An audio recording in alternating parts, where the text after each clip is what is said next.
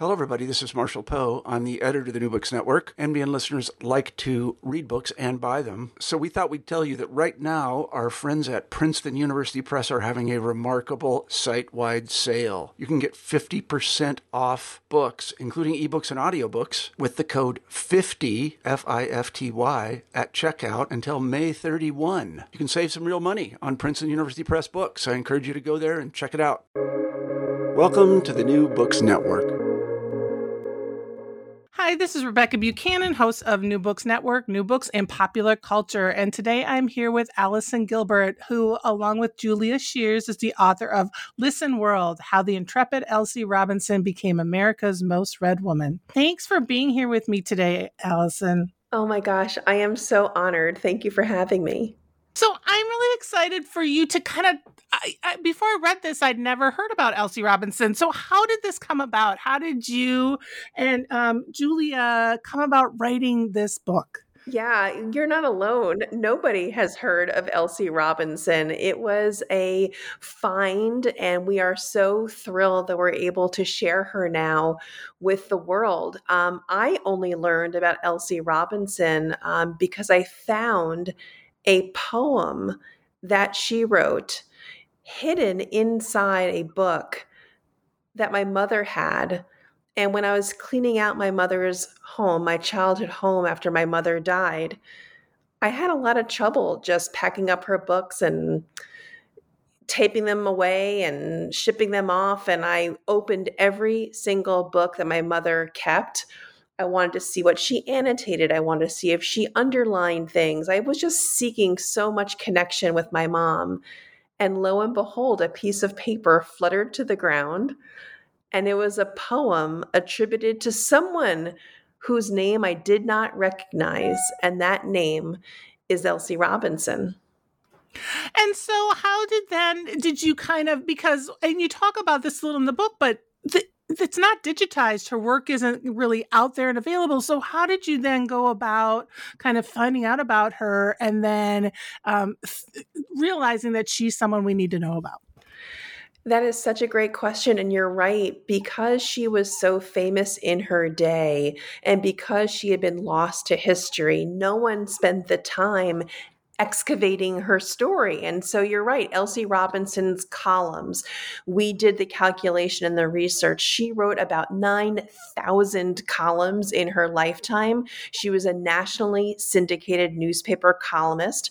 Her column was called Listen, comma, World, exclamation point. That's why we named the book Listen World. She had a lot to say, and she was not afraid to say it. And that was back in the nineteen twenties. nineteen thirties, all the way through the nineteen fifties. Her run was impressive from the nineteen twenties all the way to the nineteen fifties.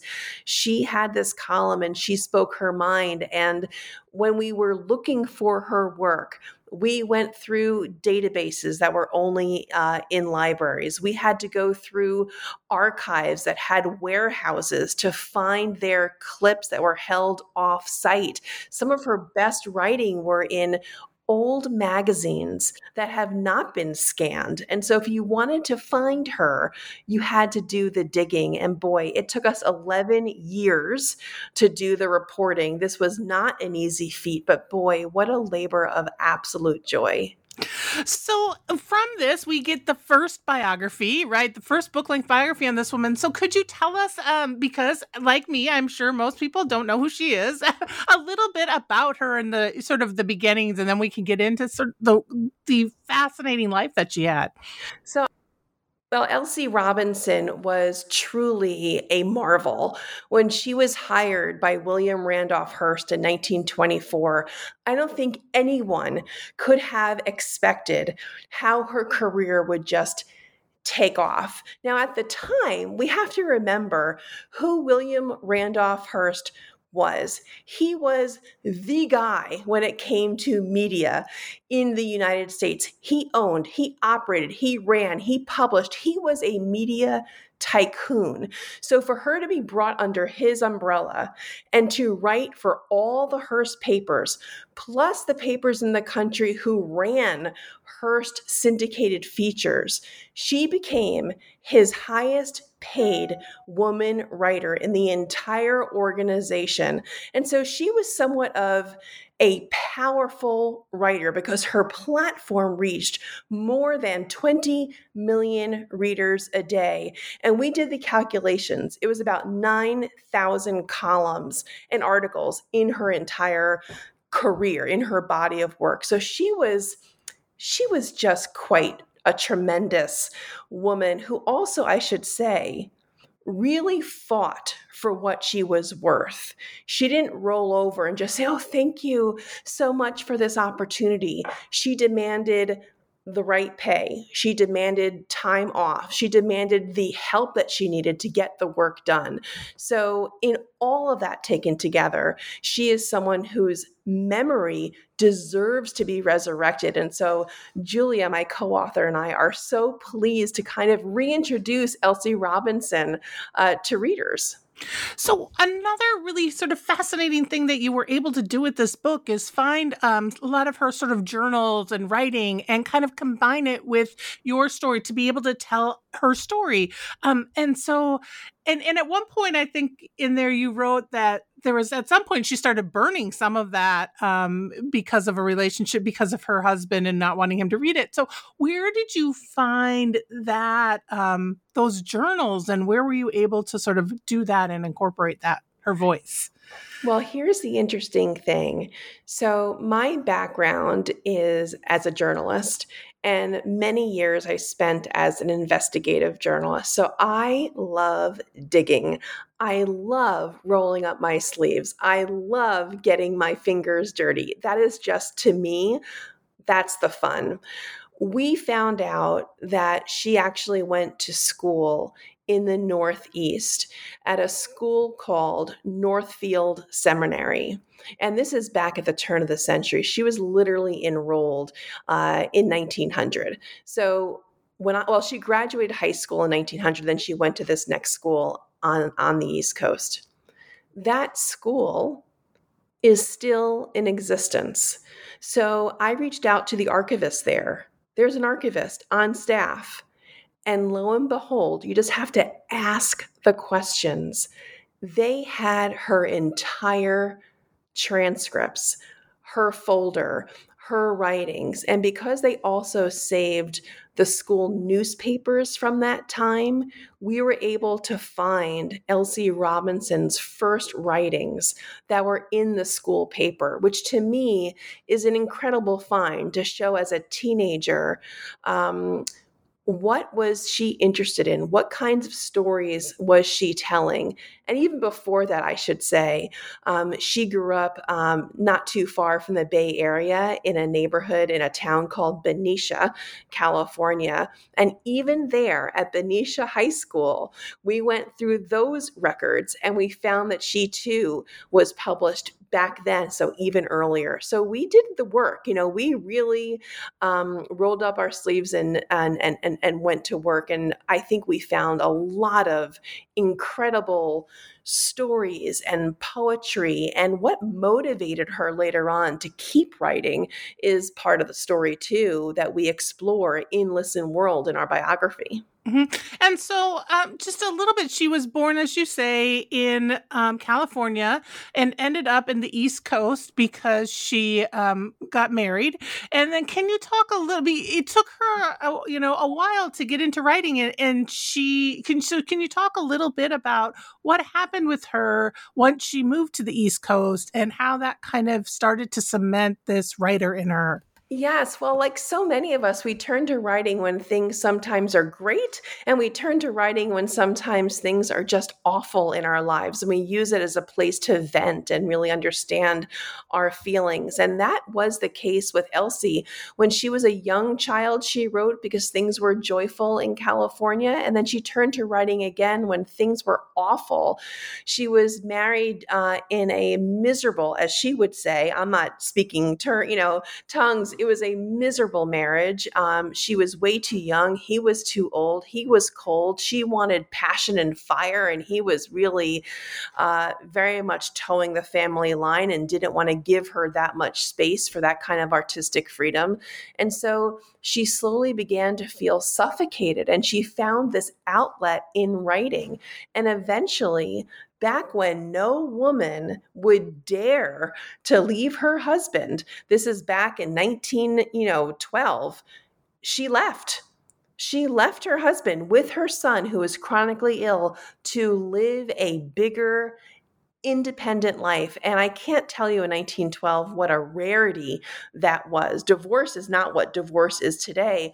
Women really ran the risk of being completely ostracized, um, of being cut off from society, that it was a scandal uh, that we can't really appreciate today. Um, but she did it. She wanted this bigger life. And I would say, too, fueled in part, if you remember this, what sank in nineteen twelve, what was all over the headlines, it was that sinking of the Titanic. You know, she had Irish blood. She had English blood. Those people were on that ship and died. I think she saw those headlines. They were all over the news. And she was like, I had this one life to live, and I'm going to go do it. I need to be a writer. Yes. And one thing that um, you do throughout this book is kind of show how that writing helped to shape her, to talk about these things. Um, It, the divorce, the the divorce comes back, right? And she uses writing as a way to to ensure that she has her son. She has, you know, she gets to be the parent for her son. Again, like I think you do a nice job of also looking at, yes, how it was, how not only divorce was different, but parenting was different, what that might have meant for her and how she really fought to keep her child and to keep him in, in a space where she wanted him to be safe and feel that he, and feel better.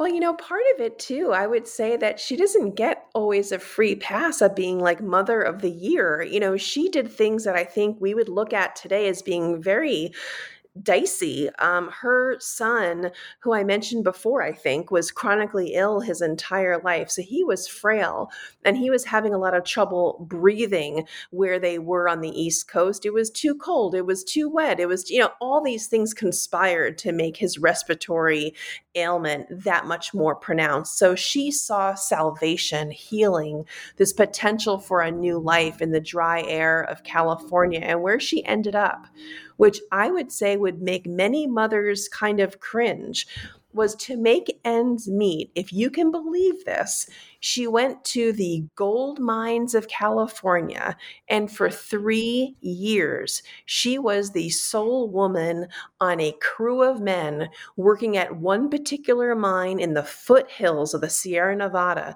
to make ends meet. And many times her son was there with her, because by her calculation, what could be worse? Having your son next to you in a dangerous gold mine, where people, by the way, die.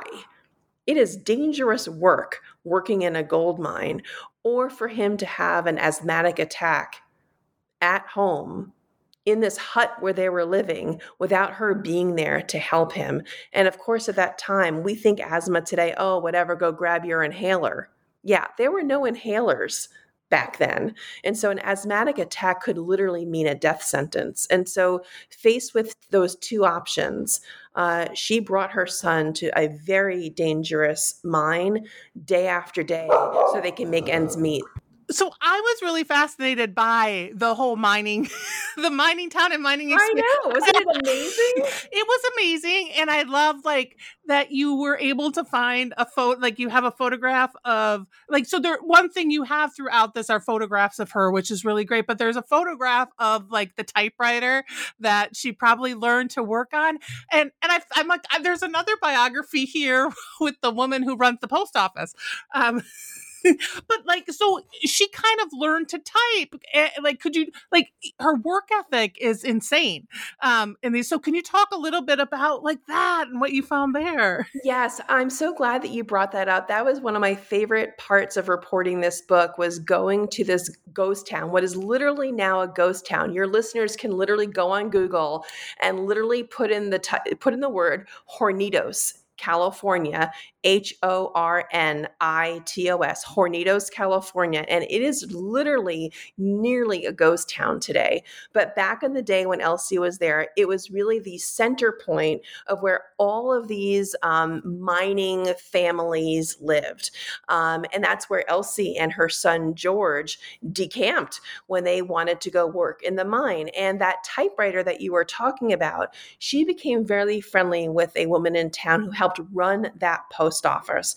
Her her name, her last name is Rogers.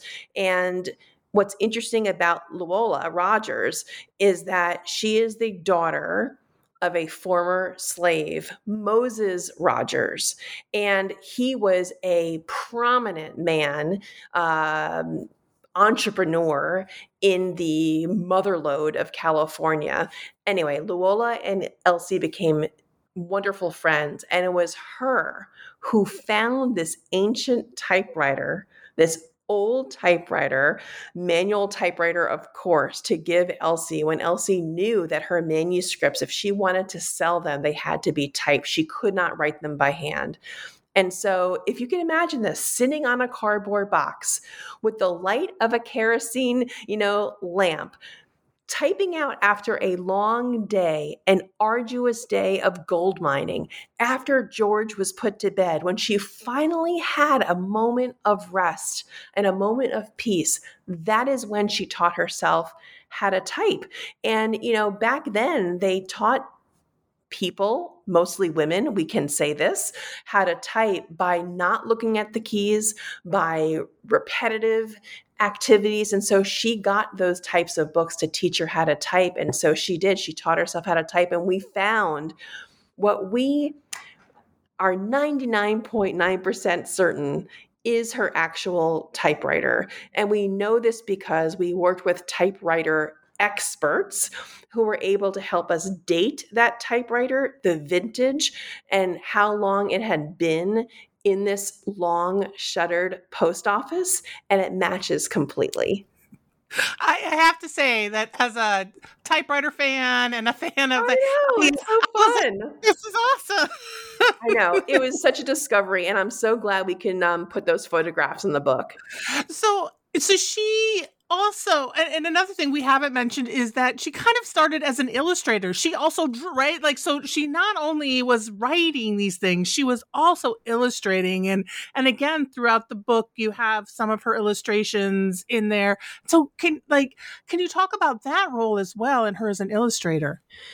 So it's really important to say that when Elsie Robinson began her nationally syndicated column that was called Listen comma, world, exclamation point.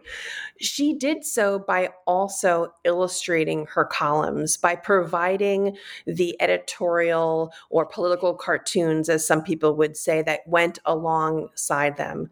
I can't emphasize enough how historians today, curators who are more expert than I am about the evolution of cartooning in the United States, who are experts in the history of illustration in newspapers in the United States, they say two things. One, it is completely unusual and uncommon for a writer to also provide her own illustrations. I say her because that's Elsie Robinson, but really male or female. Normally, those are two separate silos of talent. You either have a writer or you have an illustrator. And generally speaking, an illustrator will get the writing from a columnist, be inspired by what was written, and then they will then, you know, write and draw and do their political cartooning.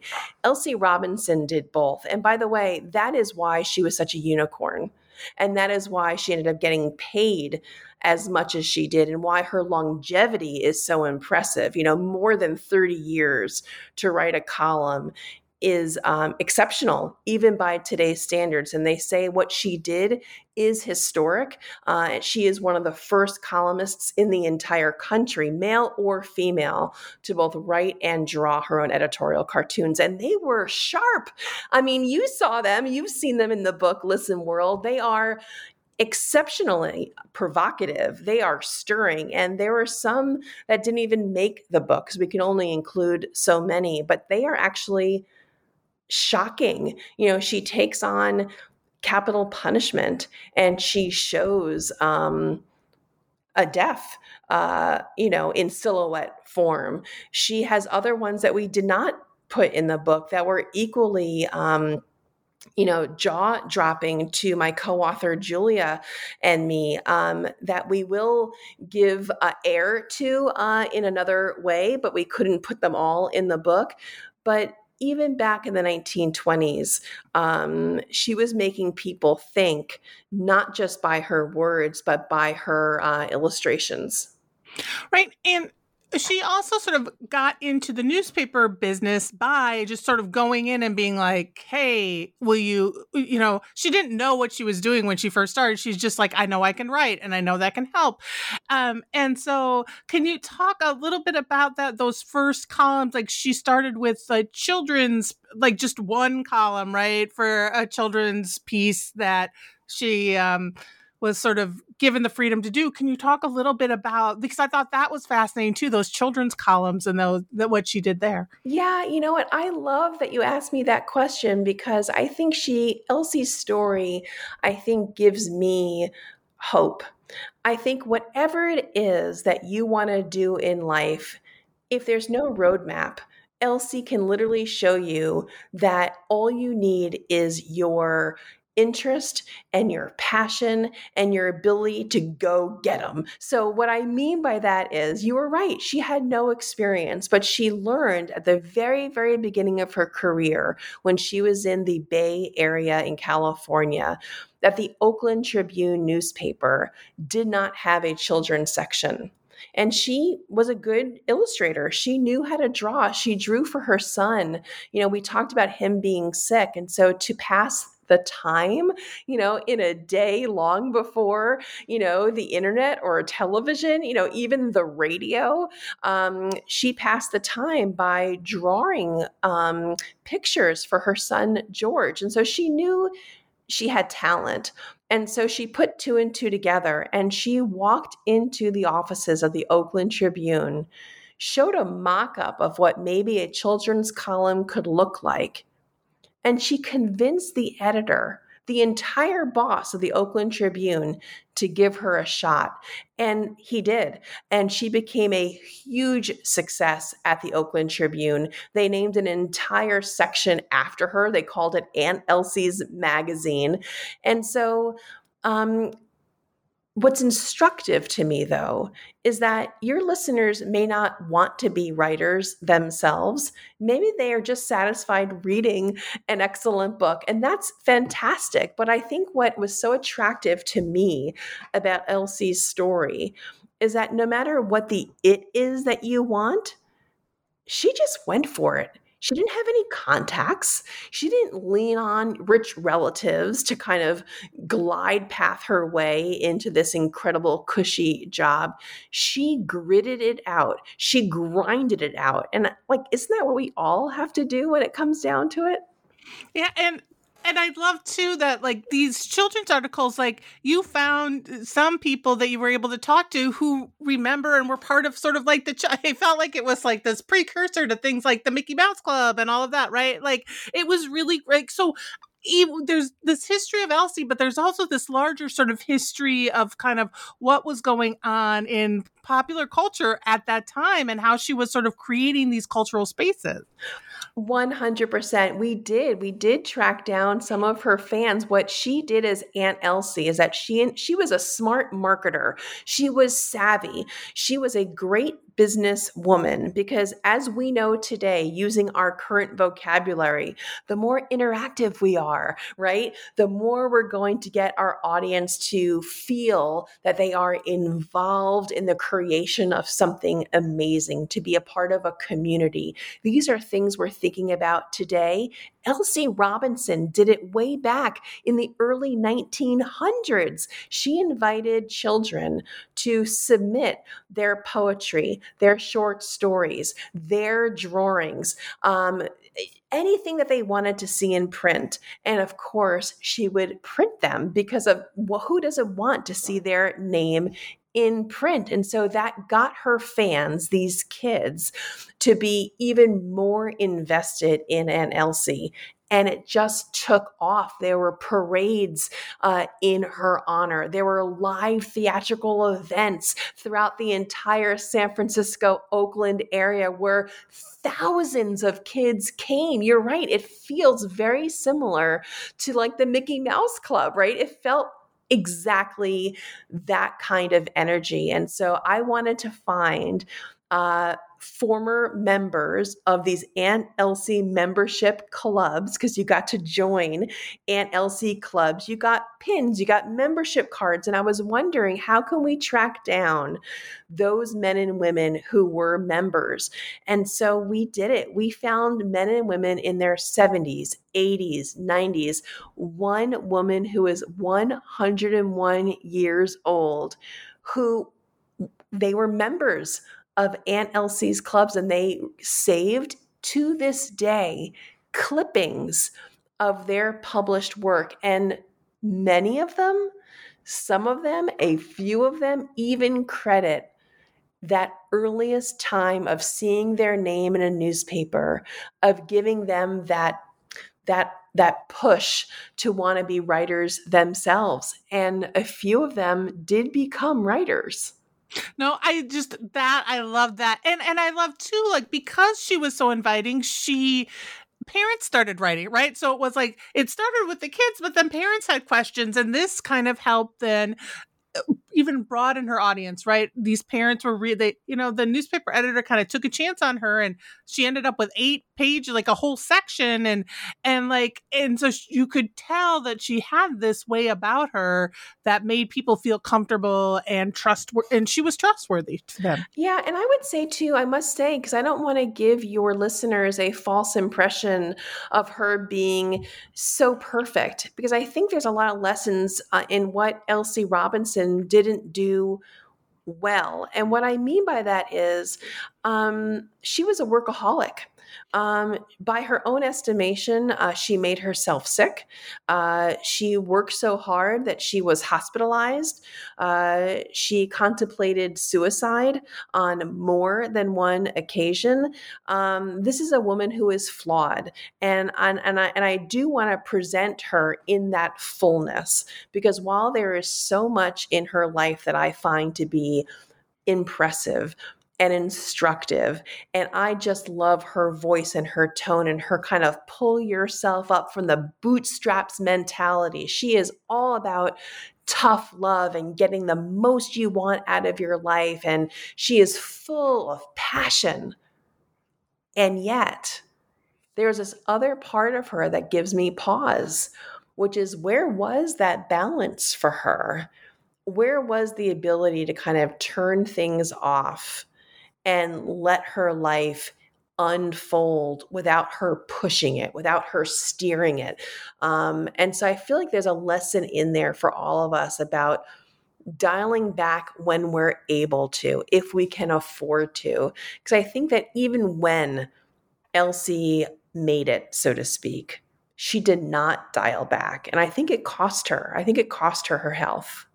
Yeah, there was one point in, in one of the photo, I think it was in one of the photos, one of the captions you'd written, where she kind of talks about, like, newspaper reporters aren't supposed to get sick, right? We're supposed to just keep going. So there was, you know, even, and, and it, the public seemed to be in support. You know, she was getting letters saying, we, you know, we hope you're getting better, thinking about you. But she really believed that part of her job was not to get sick and not to miss the job, right? Well, doesn't it all seem kind of familiar now, right? I mean, people who are on, you know, social media all the time, podcasters, right? There's a need to turn out content. And what happens if we're sick? What happens if we can't post on Twitter or Facebook or Instagram? What happens if you can't do a podcast interview on the day that it's scheduled and you can't drop a new episode? I think what's so remarkable about our book, Listen World, and what's so remarkable about our subject, you know, Elsie Robinson, is that it seems odd, it seems surprising that the same issues that she faced in nineteen fifteen, and then again in nineteen eighteen, then throughout her career that began in nineteen twenty-four and lasted more than thirty years, these are things that we're still grappling with. And I find that to be the great recipe, I hope, of what I believe has become this incredible book. Like, I'm really proud of it. And I think it's because it touches on themes that readers today, not only do they get a history jolt of fun reading about someone that maybe they hadn't heard about before, because like we said before, who's heard of Elsie Robinson? But the big but is, not only can we learn about this remarkable woman, but we can also take from it lessons that really feel all too urgent today. Yes, I felt that there's very much a timeliness in this, right? And it makes, and yes, as you're reading it, and even though it is in the early nineteen hundreds, it's like, yeah, some of, and I'm like, some of this is still true today. We're back at it again. Um, and And I want to talk too a little bit about how you've structured this book, because you have um, it's it's over three hundred pages, but the whole thing is not just your biography. You have the biography, but then you've given an ample amount of space for s- to share some of her work, right? And so, can you kind of talk a little bit maybe about that decision and how you kind of structured this together, um, because it is more than just this biography of her. It's also kind of introducing her work to the world. I am thrilled by your question, and I'm so grateful for it. So it became quite obvious that there was so much writing that Elsie Robinson did throughout her career that people would never get to read, because one, who has that kind of time and interest? Two, because as we said earlier, it hasn't been digitized. So unless you have the hunger, which of course we did, to read so much of her work, um, at every turn, we're like, oh my God, this is the best. I love what she had to say about feminism. I love what she had to say about racism and race. I love what she had to say about anti-Semitism during World War Two. She had just a lot going on that were topical, but then she had a lot going on about moving forward in life, even if you're scared, going forward in life, even if you're fearful, what it meant to live a rich, fulfilling life. How do you define that? So she had a lot to say.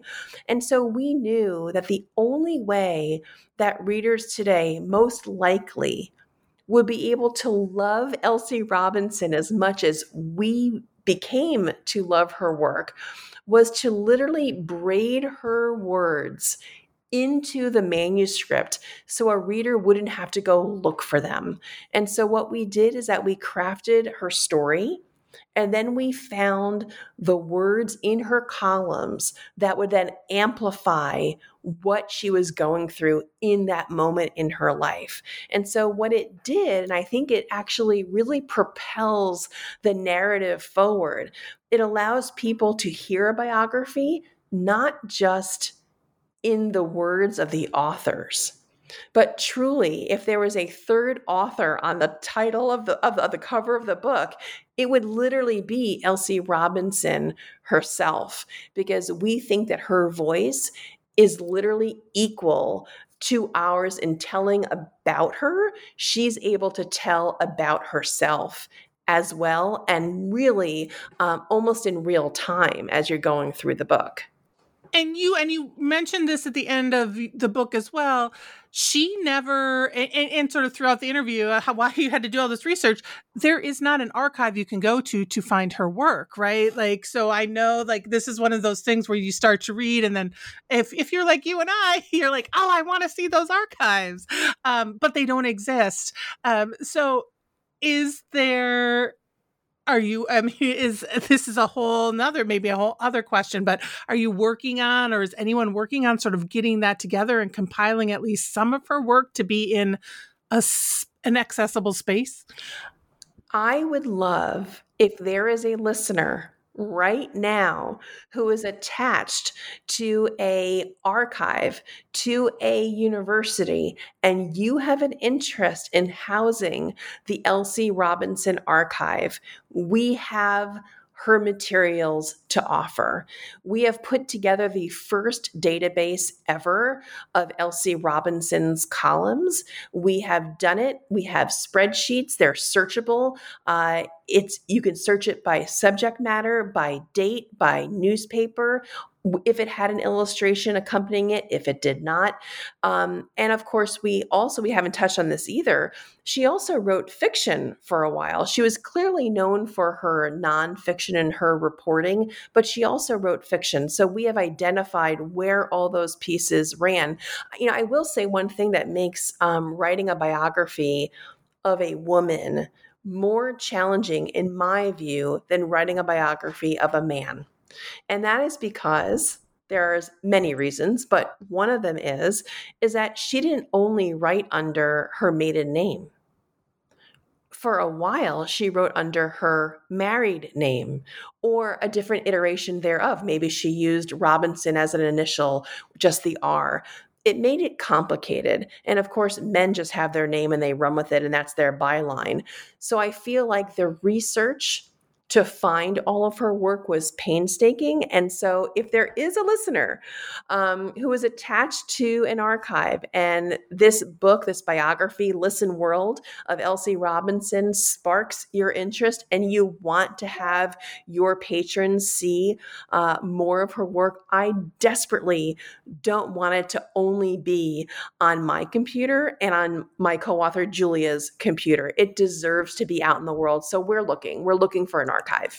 Right. Because you, because you start to read about this, and, and, and I'd appreciate it too at the end where you kind of talk about why, I, you know, you just give this, it's not long, but you kind of say, here are the reasons why some of these people like Elsie can get lost to us, right? Like um, some of it has to do with also, it reminded me, I was at an archives and the archivist in a, uh, at the small liberal arts school I went to as an undergrad, but the archivist, I was looking at things and she's like, I say to professors all the time, you might not want your work. You might just throw it away. Give it to me. I will take it. Right. And that kind of thing where Elsie didn't kind of think like, I need to save this. I need to donate it. I need to put it, like, this is going to matter or should matter later on. And I think often women don't do that as much. I think I do a lot of work and I think a lot about um, grief. Um, I mentioned um, I only found out about Elsie Robinson because my mother uh, passed away. Um, a few years after my mother died, my father um, passed away. I a I live in New York. I was nearly killed on nine eleven. That's a whole other story. So death, grief, loss, trauma, um, these are parts of my life. And so when I think about taking care of our legacies, um, whether or not you're a parent, it doesn't matter. Your legacy as a human being deserves to be recorded. And the idea that Elsie Robinson didn't take care of her own legacy, I think is instructive. So she was famous, and that would have been her reasoning, right? I want to preserve my legacy for generations. But she died in nineteen fifty-six. And I believe shortly after that, the world forgot about Elsie Robinson. And the answer is why.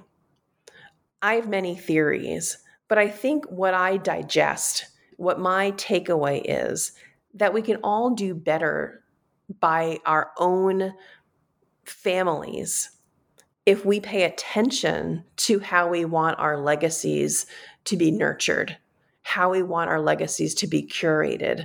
And it doesn't mean that you have to partner with a capital A archive. It could just mean you're taking care of things at home. So there is a paper trail. And so I feel incredibly proud that in the absence of a family member to do this on behalf of Elsie Robinson, I feel so connected to her now that I feel like I'm doing it in honor of her, even though I never met her. And so, um, I, you know, I, we could probably talk about Elsie forever, but I will, this is a great place for me to maybe ask my final question that I usually ask, which is kind of, um, are there, is there anything out there that either you or Julia is working on, or that you kind of want to promote along with this book? Um, anything you've got sort of coming up or coming down the pipeline, that, that last kind of shout out promotion for you, for you. Well, I would say your listeners should definitely visit elsie robinson dot com. That will have and has information about Elsie Robinson uh, that go well, that goes well beyond what we can get to in the book. You will find more of her editorial cartoons that didn't make it into the book. You will learn more. And um, we're just excited to get the conversation started. And so there you can learn more. And of course, I really welcome hearing from listeners. I have been, quote unquote, pregnant with this story for quite some time. And so now that Elsie Robinson is kind of out in the world, it is my great pleasure to connect with readers. I would love to hear what you think. So please, you know, email me, uh, connect with me on social media. I'm everywhere at A Gilbert Writer. Um, and my email address, you can definitely find it online, but it's Allison at allison gilbert dot com. Very easy too. I, I'm so happy to share her, and I would love to know how the book lands once you guys read it. Thank you, Allison. I mean, I think the book is fascinating. She, I, I have yeah, like just reading about her life and reading about everything about her is was really amazing and fun. Again, Allison Gilbert and her co-author Julia Shears have written Listen World, How the Intrepid Elsie Robinson Became America's Most Read Woman. Thanks for talking with me for New Books and Popular Culture. So fun. Thank you so much.